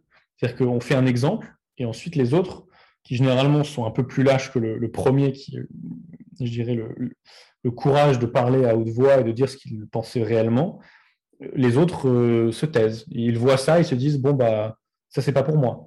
Euh, et euh, surtout dans le, dans le monde universitaire, son poste est uniquement, je dirais, de, plus en plus solide au fur et à mesure qu'on monte les échelons on veut avoir le, tenure, comme, comme, ils disent, on veut, on avoir un contrat stable, mais au début, ce n'est pas le cas. Donc, on, va éviter de fâcher les personnes qu'il ne faut pas fâcher.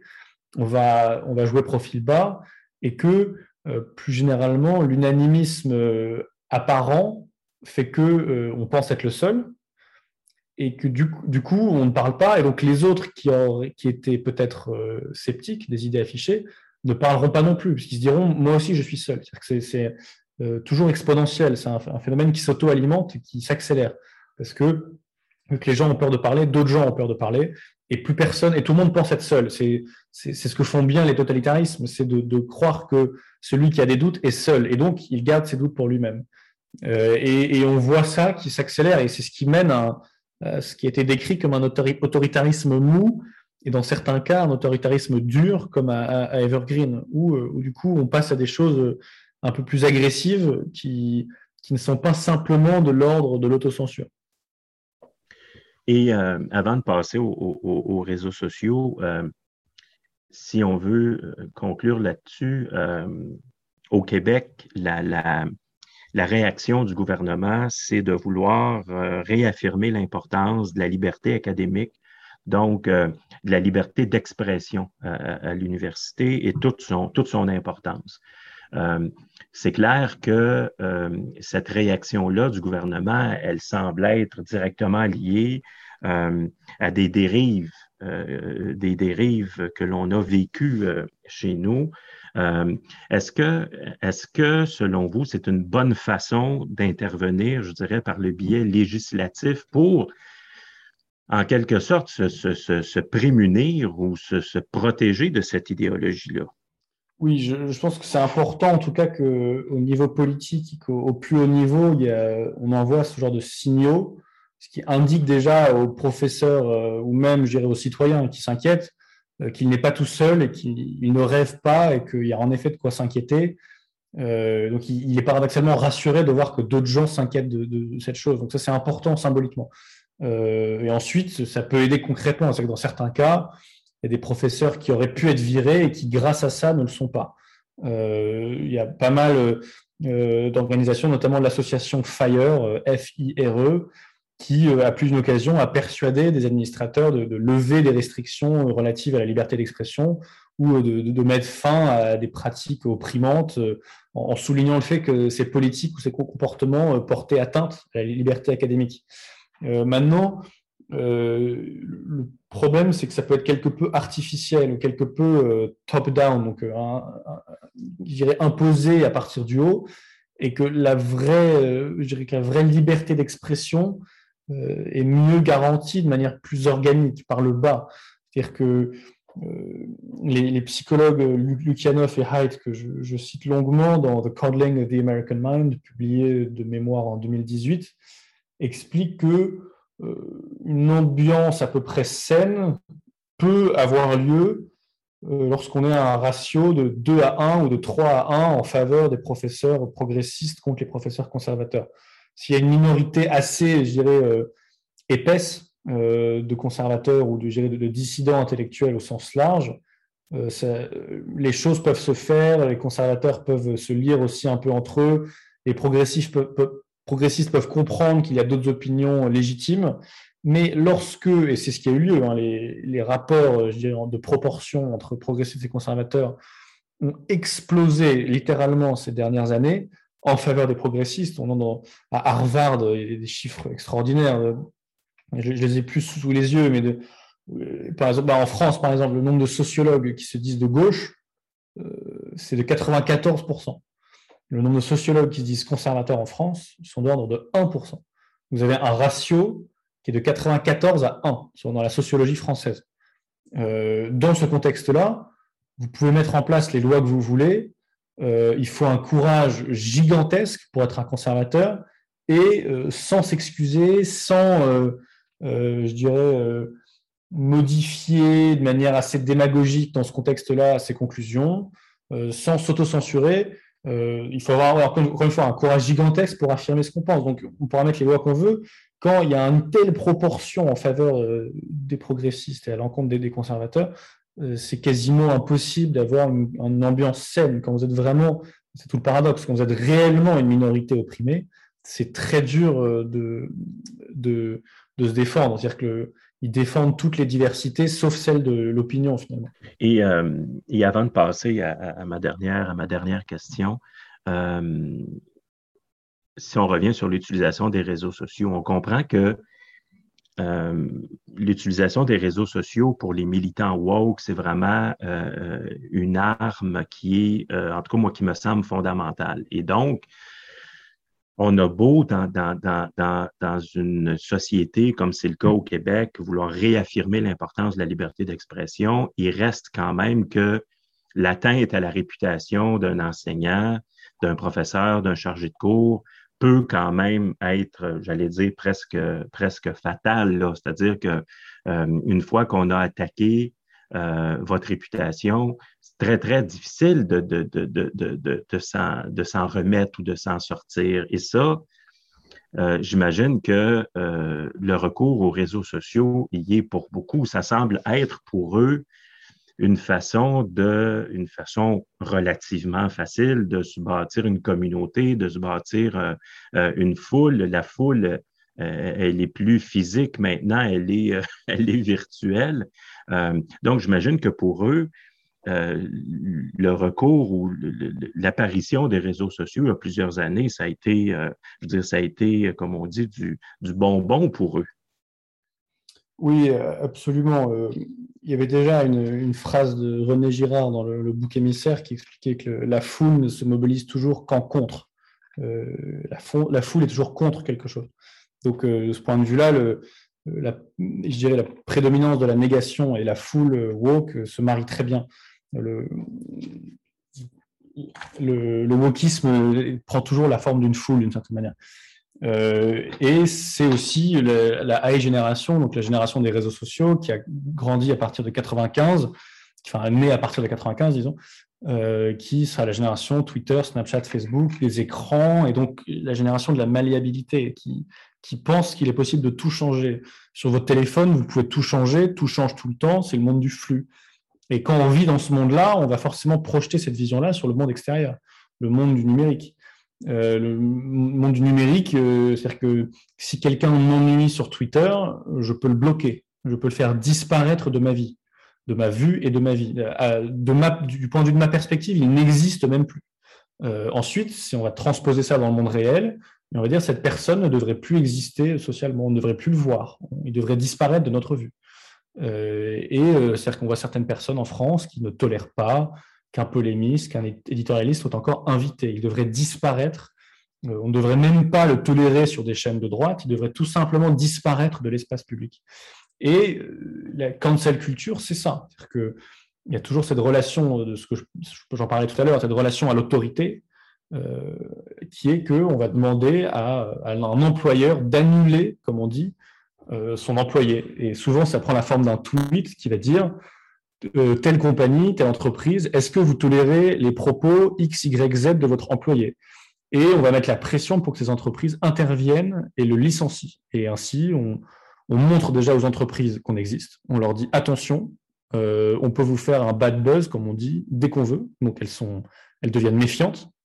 On dit aussi aux employés attention, vous pouvez perdre votre emploi, ce qui est quand même une motivation gigantesque. Euh, et ça vient du fait que cette génération, cette jeune génération, euh, est très euh, à, demande, contrairement aux générations plus vieilles, contrairement aux baby boomers, cette jeune génération demande aux entreprises et aux, chefs d'entreprise de prendre position. Je, cite un sondage intéressant. La, phrase est quelle phrase reflète le plus fidèlement votre vision des choses, même si aucune des deux ne le fait parfaitement? La première, c'est les chefs d'entreprise jouent un rôle important dans la société et devraient utiliser leur influence pour avoir un impact sur des sujets politiques, sociétaux et ou culturels. Et on a 52% de la génération Z, alors du coup ils ne reprennent pas le terme A génération, ils prennent génération Z, euh, qui dit, à 52% qui disent oui, on veut que les chefs d'entreprise interviennent et utilisent leur influence pour avoir un impact sur les sujets politiques, sociétaux et culturels. Donc la majorité. À l'inverse, quand on descend chez les baby boomers, ils sont que 25% à dire oui, on veut qu'ils interviennent, et donc 75% à dire les chefs d'entreprise devraient se cantonner à ce qu'ils font et ne pas se mêler des sujets sociétaux et, ou culturels. Donc, on voit une jeune génération qui, a, soif, je dirais, d'activisme entrepreneurial. Et c'est ce qui mène à ce qu'on a appelé une forme de woke washing.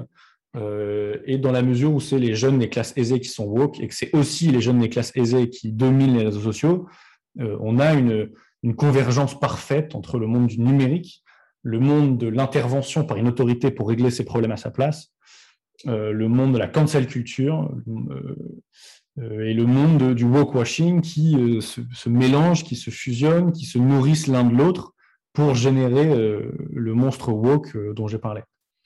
Et, on voit que ça atteint effectivement même les grandes organisations. On a vu des cas récents dans l'actualité où, des, grandes entreprises ont, ont, revu certaines politiques, certaines entreprises ont, rebaptisé certains de leurs produits. On pense à euh, Jemima, Uncle Ben's, euh, euh, Disney qui a reclassé certains dessins animés euh, sur ces plateformes dans la catégorie adulte plutôt que dans la catégorie famille. Donc, on voit que ça atteint même je dirais, le, quotidien de notre, consommation. Alors, ça va, euh, ça va jusque, jusque-là.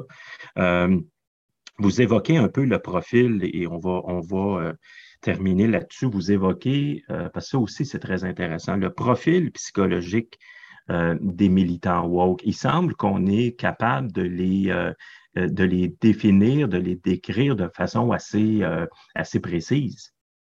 Oui, euh, en fait, ce que, les deux psychologues que je, cite longuement euh, euh, ont cherché à étudier, c'était pourquoi, pourquoi est-ce que ces jeunes se comportent de cette manière-là? Pourquoi est-ce que cette high génération se comporte de cette manière-là? Et vu qu'on observe assez nettement un clivage entre, je dirais, classe aisée dans le monde américain, mais aussi occidental, classe aisée et classe populaire sur cette question. C'est-à-dire que le prolétariat woke n'existe pas. C'est le, le, enfin le, marxisme était déjà, selon Raymond Aron, un opium des intellectuels. Euh, c'est encore le cas pour le wokisme. Donc pourquoi? Pourquoi est-ce que euh, on a une même génération, il y a euh, classe populaire, classe aisée, un clivage? Donc ils sont allés étudier la manière qu'ont les classes aisées d'éduquer ces jeunes enfants. Et ils ont remarqué quelque chose de très intéressant, qui est de dire que les classes aisées euh, laissent très peu de temps sans supervision à leurs enfants. Donc, euh, à l'école, il y a toujours une maîtresse euh, à tous les moments, toujours un surveillant à la cour de récré. Ensuite, il y a une nourrice, une nounou qui va raccompagner les enfants jusqu'à chez eux. Ensuite, maman va aider à faire les devoirs. Ensuite, lorsque le fils va faire du foot dans son club, papa sera là sur le bord de touche et s'il a mal, il viendra tout de suite. Tout, est, en quelque sorte surveillé.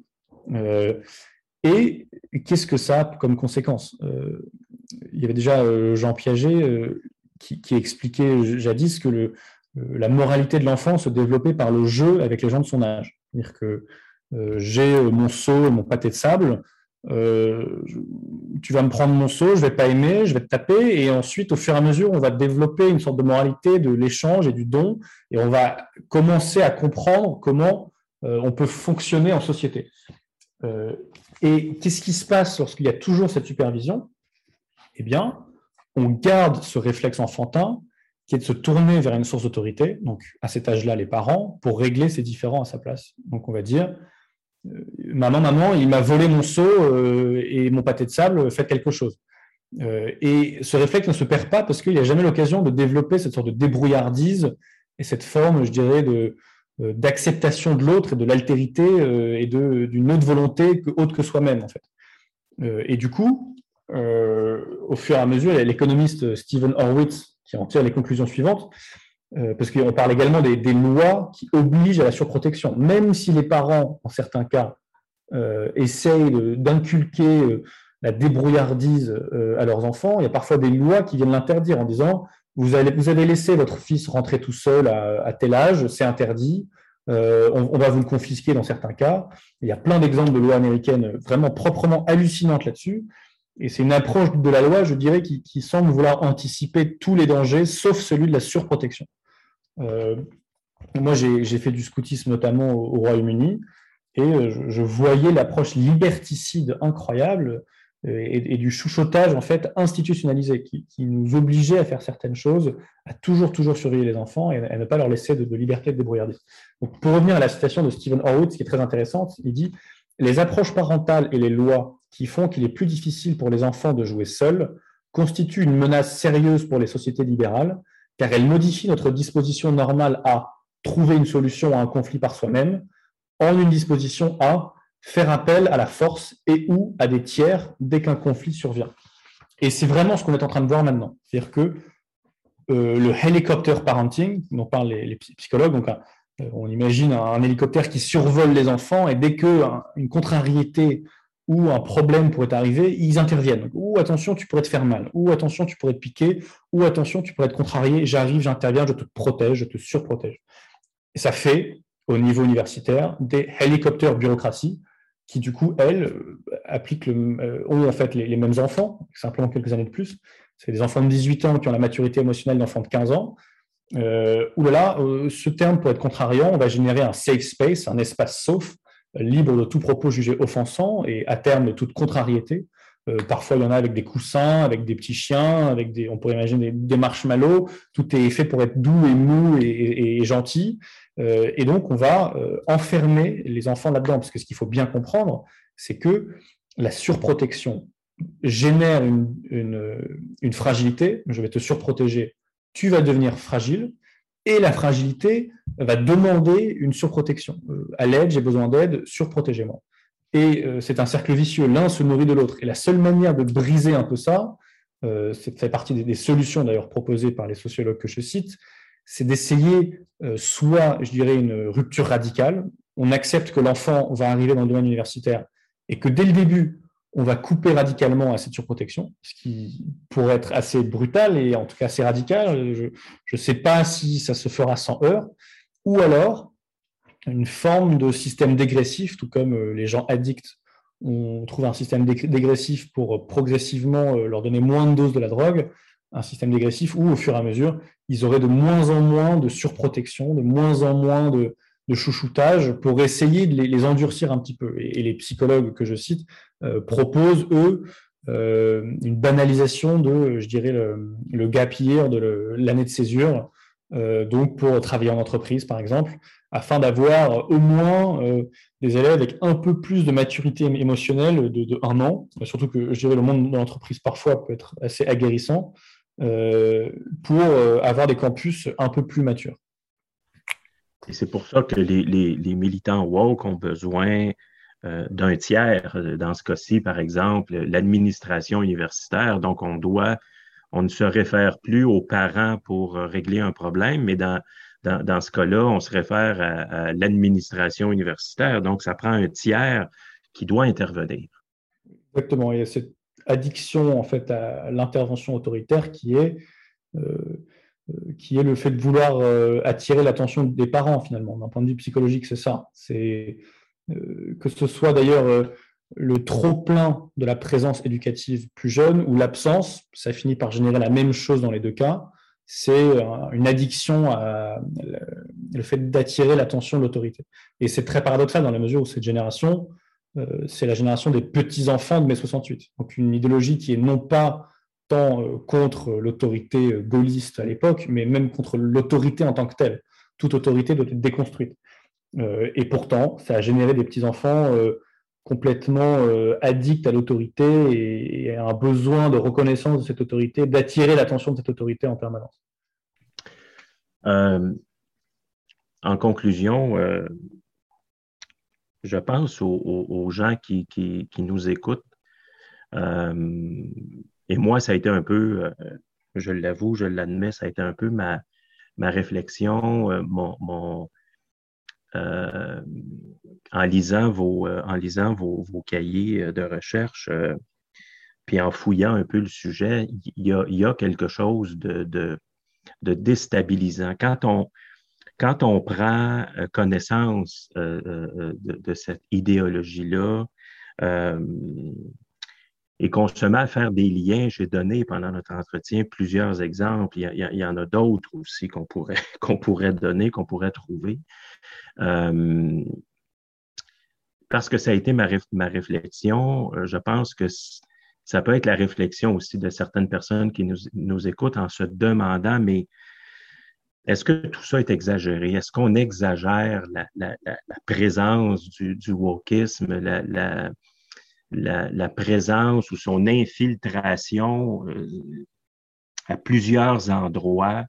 Euh, est-ce que et, vous, vous êtes, vous êtes, vous étudiez cette question-là depuis, depuis un bon bout de temps, vous avez beaucoup réfléchi, vous avez beaucoup creusé, euh, la chose. Qu'est-ce qu'on peut répondre à des gens comme moi ou à des gens qui écoutent, qui, qui se disent, mais c'est exagéré, ça va trop loin. Qu'est-ce qu'on peut, qu'est-ce qu'on peut répondre? Bah alors déjà, ce qu'on peut répondre, c'est que euh, tous les pronostics, euh, disons, naïfs ou optimistes sur la disparition du wokisme ont été successivement démentis par euh, les faits. dans la mesure où le, le, wokisme se considère positivement comme un virus, ou en tout cas, disons que chez Jacques Derrida, il, assume le fait qu'on peut résumer son œuvre à une grande parasitologie, une grande virologie, et qu'ensuite, dans euh, le féminisme noir, euh, il y a plusieurs, euh, un papier rédigé par plusieurs femmes qui explique que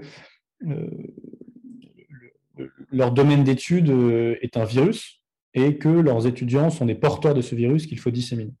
Dans la mesure où le, le wokiste se considère donc essentiellement comme un virus, on peut parler d'épidémie.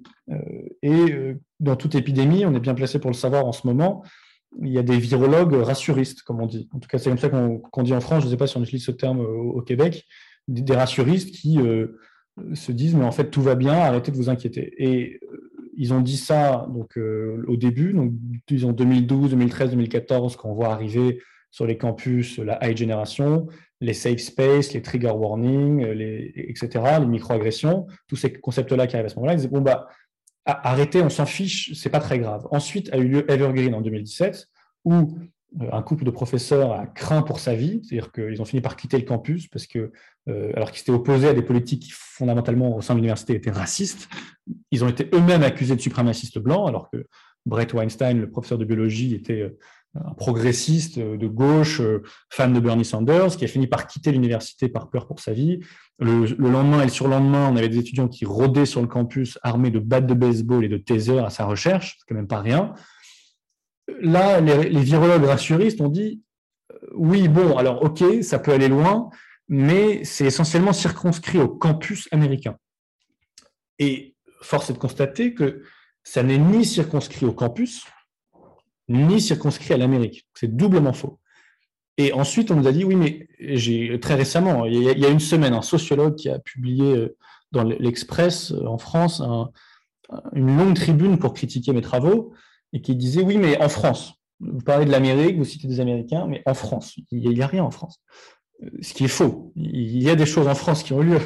on a Evian, par exemple, la marque d'eau, qui, euh, qui s'est couché face aux, islamistes sur les réseaux sociaux euh, parce qu'ils avaient peur euh, d'avoir les woke sur le dos et, qui ont fini par retirer un poste qui souhaitait, enfin qui, qui faisait la promotion de, son eau un jour de Ramadan. Parce que les musulmans ne sont pas censés boire de l'eau le jour de Ramadan. Et juste par, par peur du wokisme, ils ont supprimé leur poste. et il y a plein de choses comme ça. Dans le monde universitaire, c'est complètement gangréné par la déconstruction. Euh, des gens qui y sont m'en parlent. Ils me disent que notamment que les départements de sociologie sont condamnés. Euh, on n'en tirera plus rien de bien, ce qui est quand même un, grand dommage pour toute, société. que les départements de sciences politiques sont en passe d'être condamnés, moins infectés, pour reprendre la métaphore, que euh, les départements de sociologie. Et donc, tous ces pronostics ont été successivement démentis. Et on sait notamment depuis la publication de l'ouvrage Propaganda par le publicitaire Édouard Bernès dans les années 20, euh, que le monde publicitaire en Occident, depuis donc un siècle maintenant, anticipe et fait advenir, c'est d'ailleurs difficile de distinguer les deux, euh, les évolutions sociétales de nos sociétés. Donc, euh, la cigarette, c'est l'exemple classique, les, les, femmes qui fument, etc., elle fait advenir ces changements-là. Et qu'est-ce qu'on a Dans la mesure où tous ces gens-là sortent de Harvard, Yale et Princeton et peuvent rentrer comme ils veulent dans Coca-Cola, Apple et Microsoft, on voit des publicités qui sont faites avec le jargon woke. On voit la CIA, par exemple, qui fait des publicités woke. J'encourage tous vos élèves d'ailleurs à aller voir une longue publicité qui reprend ce qui était, il y a juste quelques années, des choses traitées comme des délires minoritaires. Ça, c'est la CIA qui en parle. Le directeur du MI6, donc du service de renseignement anglais, tout ce qu'on a de plus rigoureux, de scientifique, euh, met ses pronoms dans sa description Twitter. Donc, mettre ses pronoms, c'est euh, dire adressez-moi par les pronoms. Donc, si c'est un homme, euh, he, him, et c'est une manière de se montrer solidaire vis-à-vis des transgenres et de montrer que l'évidence ne va pas de soi, parce que peut-être que je peux avoir l'air d'un homme, mais en fait, peut-être que je suis une femme. Donc, demandez-moi mes, pronoms et ensuite on peut se mettre à parler. Et le mégenrage, donc s'adresser à quelqu'un qui est mauvais pronom, donc là aussi, c'est une accusation qui peut sembler délirante. Euh, le mégenrage est parfois passible de suspension de compte sur Twitter. Donc, ce qui est de l'ordre d'un délire, il y a quelques années, devient euh, peine de mort sociale sur Twitter. Euh, donc, on voit qu'on passe très vite de l'un à l'autre.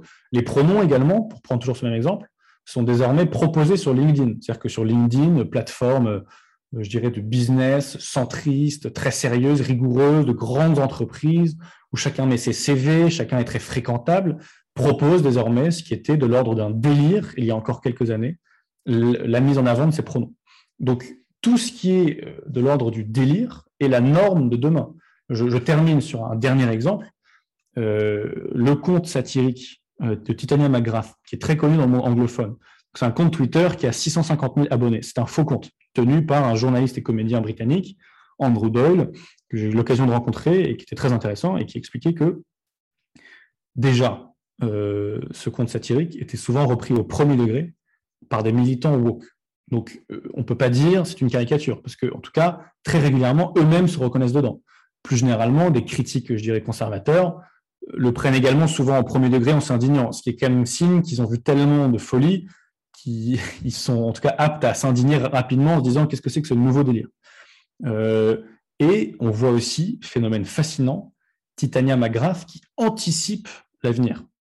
C'est-à-dire que y a en 2019 de mémoire, Titania fait un post en expliquant que Mary Poppins euh, fait un blackface, donc ce, grime en noir, au moment de la scène de la cheminée. Donc Mary Poppins sort de la cheminée, euh, elle, a, du charbon sur le visage et c'est un blackface, c'est euh, un crime.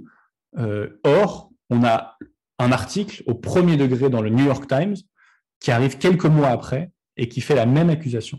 Donc le délire, la parodie, la caricature, quelques mois ou quelques années auparavant, devient le premier degré woke quelques mois ou quelques années après. Donc c'est pour ça qu'on a tort de uniquement traiter par la dérision ou le mépris ou oh, on n'en fait pas un peu trop, est-ce qu'on n'exagère pas certaines choses? Parce que la progression de ces choses-là est exponentielle et le délire d'aujourd'hui est la norme de demain, mise en place, défendue et, euh, et, je dirais oui, défendue avec répression et violence par les GAFAM euh, dans la mesure où euh, Twitter, Apple, Facebook se mettent à réprimer ceux qui contestent ce qui était de l'ordre d'un délire quelques années auparavant. Et avec l'influence, évidemment, qu'ils ont et la présence qu'ils ont aujourd'hui. Sur une note un peu plus, un peu plus personnelle, est-ce que, parce que en France, depuis que vous avez publié ces, ces, ces cahiers de recherche, vous avez eu, puis je précise que c'est des cahiers qui ont été publiés à la Fondation euh, pour l'innovation euh, politique. Euh, fondapol.org, si je ne me, trompe pas. Alors, on peut évidemment les trouver sur, sur ce site-là. Est-ce que sur un plan plus personnel, comme vous avez exposé vos, travaux, vous avez eu euh, euh, une bonne couverture en, France, est-ce que est-ce que ça prend du courage pour aborder cette question-là aujourd'hui? Alors, ce qui distingue, et c'est la bonne nouvelle, ce qui distingue un peu la France de l'Amérique, c'est que euh, c'est essentiellement notre gauche, en fait. C'est-à-dire qu'en Amérique, euh, à force d'être traité d'extrême droite, euh, le clivage gauche-droite, enfin, les gens qui étaient des libéraux classiques, donc historiquement pas vraiment situés à droite, même si dans le monde anglophone c'est plus compliqué, ces libéraux classiques sont traités d'extrême droite. Donc on a quasiment un clivage gauche-droite qui se réduit à est-ce que oui ou non les blancs sont intrinsèquement racistes? Clivage qui est un petit peu affreux, euh, je dis ça parce que la théorie critique de la race, qui est une des branches euh, les plus populaires du wokisme, euh, fait vraiment la une des journaux et des journaux télévisés depuis des mois et des mois en Amérique. Ce n'est pas du tout un sujet marginal. on voit que c'est pour ça aussi, je pense que on n'exagère pas, on ne parle pas dans le vide. Le wokisme, c'est une expérience à grande échelle qui a déjà eu lieu. Ça s'appelle l'Amérique de 2021. Est-ce que c'est le modèle de société que nous voulons? Bon, en tout cas, l'expérience a eu lieu. The results are in, comme ils disent. Euh, et euh, donc, donc, déjà, pour répondre à votre question, je pense qu'en France, il y a besoin de moins de courage. Je pense qu'en Amérique, euh, il faut vraiment un certain courage, surtout dans la mesure où ces gens-là sont très, très virulents et font beaucoup ad hominem sur les réseaux sociaux. Donc, vous serez attaqué sur à peu près tout, sur l'image que vous renvoyez, sur votre physique, sur le. oui, c'est sur, vos privilèges, en fait. Donc, tout est personnalisé. Il n'y a plus de le, ad hominem est institutionnalisé. Donc, ce point de vue-là, ça demande vraiment du courage. Maintenant, c'est toujours pareil. Euh, dans les générations d'avant, euh, on était, par exemple, appelé à aller dans les tranchées. Est-ce qu'il fallait du courage pour aller dans les tranchées? Beaucoup plus que de parler sur les plateaux de wokisme. Il n'y a pas de doute là-dessus. Donc, notre génération a une vraie responsabilité dans la mesure où ça va sans doute devenir de plus en plus compliqué d'en parler. Et le plus tôt on s'y met, le mieux. Et franchement, par rapport aux générations précédentes, euh, le courage qu'on demande de nous est beaucoup plus faible. On n'est vraiment pas à plaindre. On n'a pas à se, à se, lamenter de on ne peut plus rien dire, etc. Non, dites-le. Je n'ai pas de sympathie pour euh, les gens, notamment à droite, qui sont invités sur les plateaux télé et qui, utilisent leur temps de parole pour expliquer qu'ils n'en ont pas assez. Euh, il faut avoir le courage d'affirmer les choses, d'aller de l'avant. Et généralement, ensuite, vous allez avoir en privé, ce qui est déjà un début, il faudrait qu'ils lisent en public ensuite, des gens qui vous disent oui, bon, moi, j'ai, je suis d'accord avec vous, mais je ne peux pas le dire dans mon bureau, je ne peux pas le dire dans mon média, je ne peux pas le dire publiquement. Euh, l'étape d'après, c'est ensuite qu'ils le disent, parce qu'il faut arriver à briser cette impression d'unanimisme. Et c'est vrai que je suis assez, pas optimiste, parce que comme je pense fondamentalement que les choses ne peuvent que s'empirer dans les prochaines années, on verra sur le plus long terme.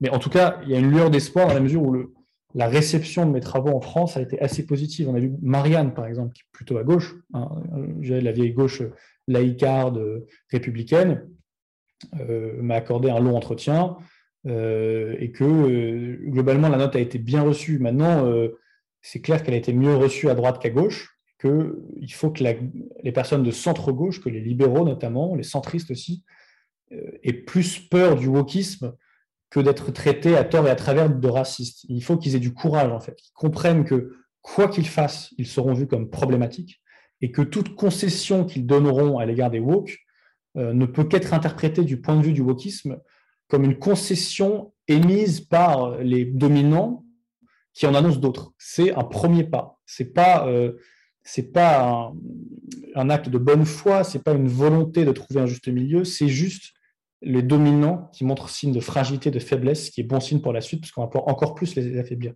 Ils, ne gagneront jamais avec le wokisme. Et que ce que disait euh, Peter Bogossian, euh, euh, qui avait beaucoup travaillé sur le wokisme, et notamment fait des, canulars académiques très intéressants, ce qu'expliquait Peter Bogossian, c'était que c'était finalement justement les chefs d'entreprise américains les plus à gauche, donc ceux qui avaient en général le plus accepté de jeunes woke dans leur rang, qui en avaient le plus marre, parce qu'ils avaient beaucoup concédé, et qui, voyaient maintenant, mais trop tard, que au sein de leur entreprise, c'était l'enfer. Tout était problématique. Les heures, parce que la culture de la, victimisation a favorisé euh, le fait de générer de plus en plus de heures et de, conflits de différents, tout deviendra problématique. Toute parole euh, dite légèrement maladroite sera mal interprétée. Euh, donc, on passera son temps en fait à gérer des conflits internes et non plus à faire ce que l'entreprise devait faire initialement. Si vous une entreprise de plomberie, vous allez passer votre temps à parler de justice sociale et, non plus à être plombier. C'est-à-dire que votre, finalité originelle va être subvertie de l'intérieur pour faire autre chose, pour faire de la justice sociale. Euh, et, donc, eux sont les premiers, ces chefs d'entreprise de gauche, à être ouverts à comment régler ce problème-là et à comment cloisonner, à comment régler le problème woke au sein de leur entreprise. Mais le problème, c'est qu'une fois qu'ils sont à l'intérieur, c'est très très dur. C'est là où la métaphore du virus euh, prend toute sa pertinence finalement. Et ce que je retiens dans, dans, ce que vous venez de dire, c'est est-ce que est-ce que c'est ce que l'on veut, en fait, comme, euh, je dirais, nouvelle, nouvelle société ou, ou, nouvelle ou évolution de la, la culture morale? Est-ce que c'est vraiment dans ce type de société-là que l'on veut, euh, que l'on veut vivre? Euh, certainement que ne pas, Anna Arendt disait, ne pas réfléchir est plus dangereux que, que réfléchir.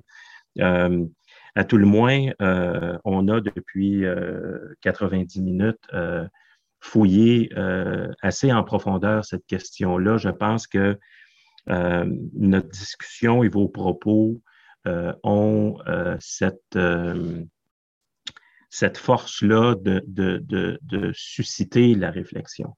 Et de mieux comprendre et de mieux observer ce qui se passe autour de nous et peut-être faire certains liens, certaines ramifications. À tout le moins, si notre entretien a, a servi à ça, je pense que l'objectif le, sera, sera atteint. Je euh, terminerai juste avec une, une, rapide citation de, de Hugo, euh, Victor Hugo, qui, à mon sens, illustre bien euh, cette fausse unanimité qu'il faut casser. Il disait Souvent, la foule trahit le peuple. Et il me semble que c'est ce qu'il faut que les gens comprennent. On peut avoir une foule devant nous et croire qu'elle est le peuple, alors qu'elle est très impopulaire, en fait. Euh, dans tous les sondages euh, d'opinion, les gens en fait sont d'accord avec les sceptiques du wokisme. Et, ça, il ne faut jamais l'oublier quand on a la foule face à soi. Et qu'elle ne représente pas la majorité. non, exactement. exactement. Pierre Valentin, merci beaucoup d'avoir pris ce temps-là euh, aujourd'hui et au plaisir, j'espère, de se reparler bientôt. Merci beaucoup à vous pour l'invitation. Voilà, j'espère que cet entretien vous a plu. Il euh, permet de comprendre davantage cette euh, bien-pensance qui s'incruste de plus en plus dans nos vies. Je termine en rappelant ces paroles qui résument bien la pensée de la philosophe Anna Arendt. Penser, c'est apprendre à ne pas se soumettre aux idéologies. Penser librement, c'est ne pas se cramponner à la rampe.